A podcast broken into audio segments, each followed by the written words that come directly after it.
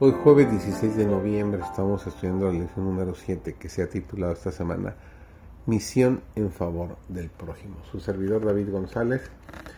El título del estudio de hoy es La historia del buen samaritano hoy. Hay muchos que preguntan, como le escriba, ¿quién es mi prójimo? Todo aquel que padece necesidad es nuestro prójimo. Todo hijo e hija de Adán que ha perdido el rumbo, que ha sido entrampado por el enemigo de las almas y sometido a la esclavitud de malos hábitos, que marchitan la habilidad o la femineidad dadas por Dios, es mi prójimo. Hemos de pensar y cuidar de los demás que necesitan nuestro amor, ternura y cuidado. Siempre hemos de recordar que somos representantes de Cristo y que hemos de compartir las bendiciones que nos otorga no con los que nos la pueden devolver, sino con los que apreciarán los dones que satisfarán sus necesidades temporales y espirituales.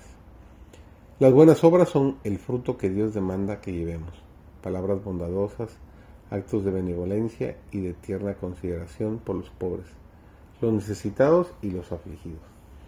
Cuando el corazón simpatiza con los corazones cargados de desánimo y dolor, cuando la mano da a los necesitados, cuando se viste a los desnudos y el extraño recibe la bienvenida, un asiento en la sala y un lugar en el corazón. Los ángeles se acercan y en el cielo resuenan melodías como respuesta. Sin una fe viva en Cristo como Salvador personal, nos es imposible ejercer influencia eficaz sobre un mundo escéptico. No podemos dar a nuestros prójimos lo que nosotros mismos no poseemos la influencia que ejercemos para bendecir y elevar los seres humanos se mide por la devoción y la consagración a Cristo que nosotros mismos tenemos.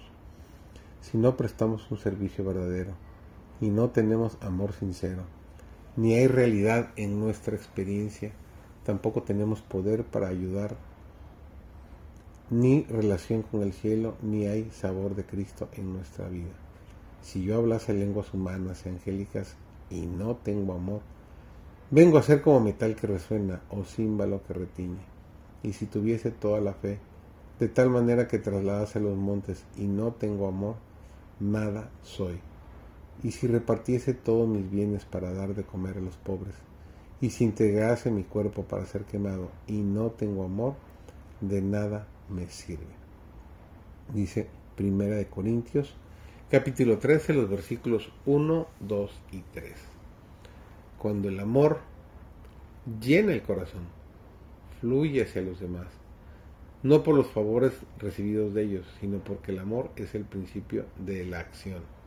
El amor cambia el carácter, domina los impulsos, vence la enemistad y ennoblece los afectos.